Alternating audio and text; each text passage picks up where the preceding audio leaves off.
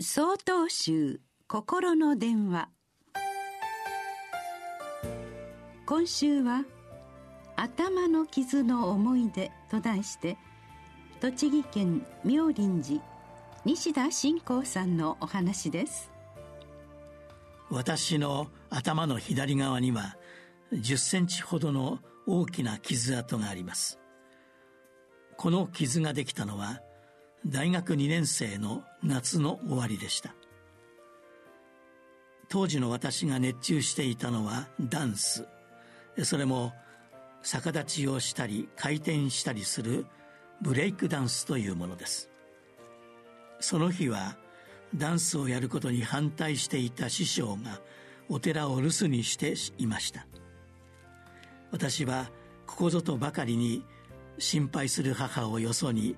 ダンスの練習へと向かったのでした。そんな風に浮かれていたためか私は練習中に足を滑らせコンクリートの柱に頭を打ち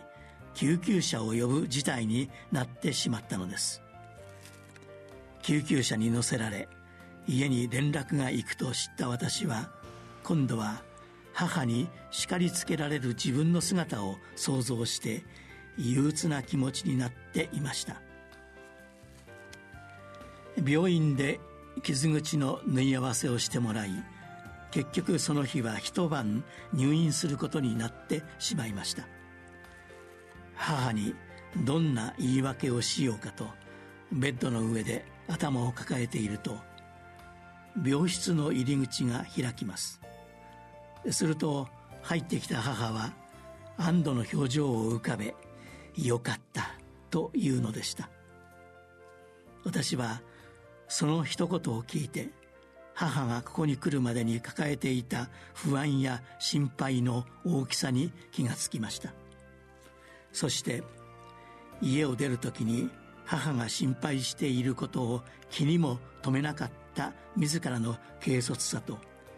怒られないようにすることばかりを考えていた身勝手さを心から反省しました。曹洞宗の経典首相儀には愛ある言葉愛語という教えがあります。そして愛語には時の皇帝すら変えてしまう力つまりは世界を変えてしまうほどの力があることを学びなさいと説かれます。当時の私は叱られただけではあれほど深く自分を顧みることはできなかったかもしれません。時に優しく時に厳しくその根底に慈悲が込められた言葉愛語こそが人を心の底から動かすのです。今もはっきりと残る頭の傷はいつもそのことを思い出させてくれます。9月15日よりお話が変わります。